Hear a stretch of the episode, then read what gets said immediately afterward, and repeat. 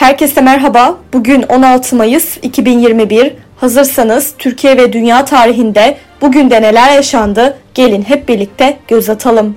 Dünya tarihinde bugün yaşananlar. 1888 gramofonun mucidi Emil Berliner, Philadelphia'da geliştirdiği bu aletin tanıtımını yaptı. 1929 Akademi Ödülleri ilk olarak Hollywood, Kaliforniya'da verilmeye başlandı. 1. Akademi Ödülleri'nde ABD yapımı sessiz film Kanatlar en iyi film Akademi Ödülünü aldı.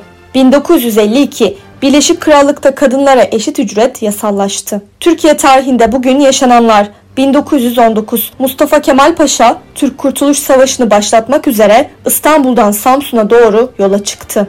1992 tarihi Galata Köprüsü, köprü altındaki bir lokantada çıkan yangın sonucunda çökerek kullanılamaz hale geldi. Köprü 1875'te İngilizler tarafından 105 bin altın karşılığı yapılmıştı. 1993 DYP Genel Başkanı ve Başbakan Süleyman Demirel 244 oyla Türkiye'nin 9. Cumhurbaşkanı oldu.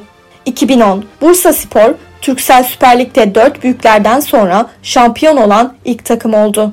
Bugün doğanlar. 1883 Türk siyasetçi ve Türkiye'nin 3. Cumhurbaşkanı Celal Bayar doğdu. Bugün ölenler. 1952 Türk yazar Memduh Şevket Esendal vefat etti. 1998 Türk müziği sanatçısı Sevim Tanürek hayatını kaybetti. Bugünkü bültenimizi de burada sonlandırıyoruz. Programımızda tarihte gerçekleşen önemli olayları ele aldık. Yarın da tarihte neler olduğunu merak ediyorsanız bizi dinlemeyi unutmayın. Yarın görüşmek üzere.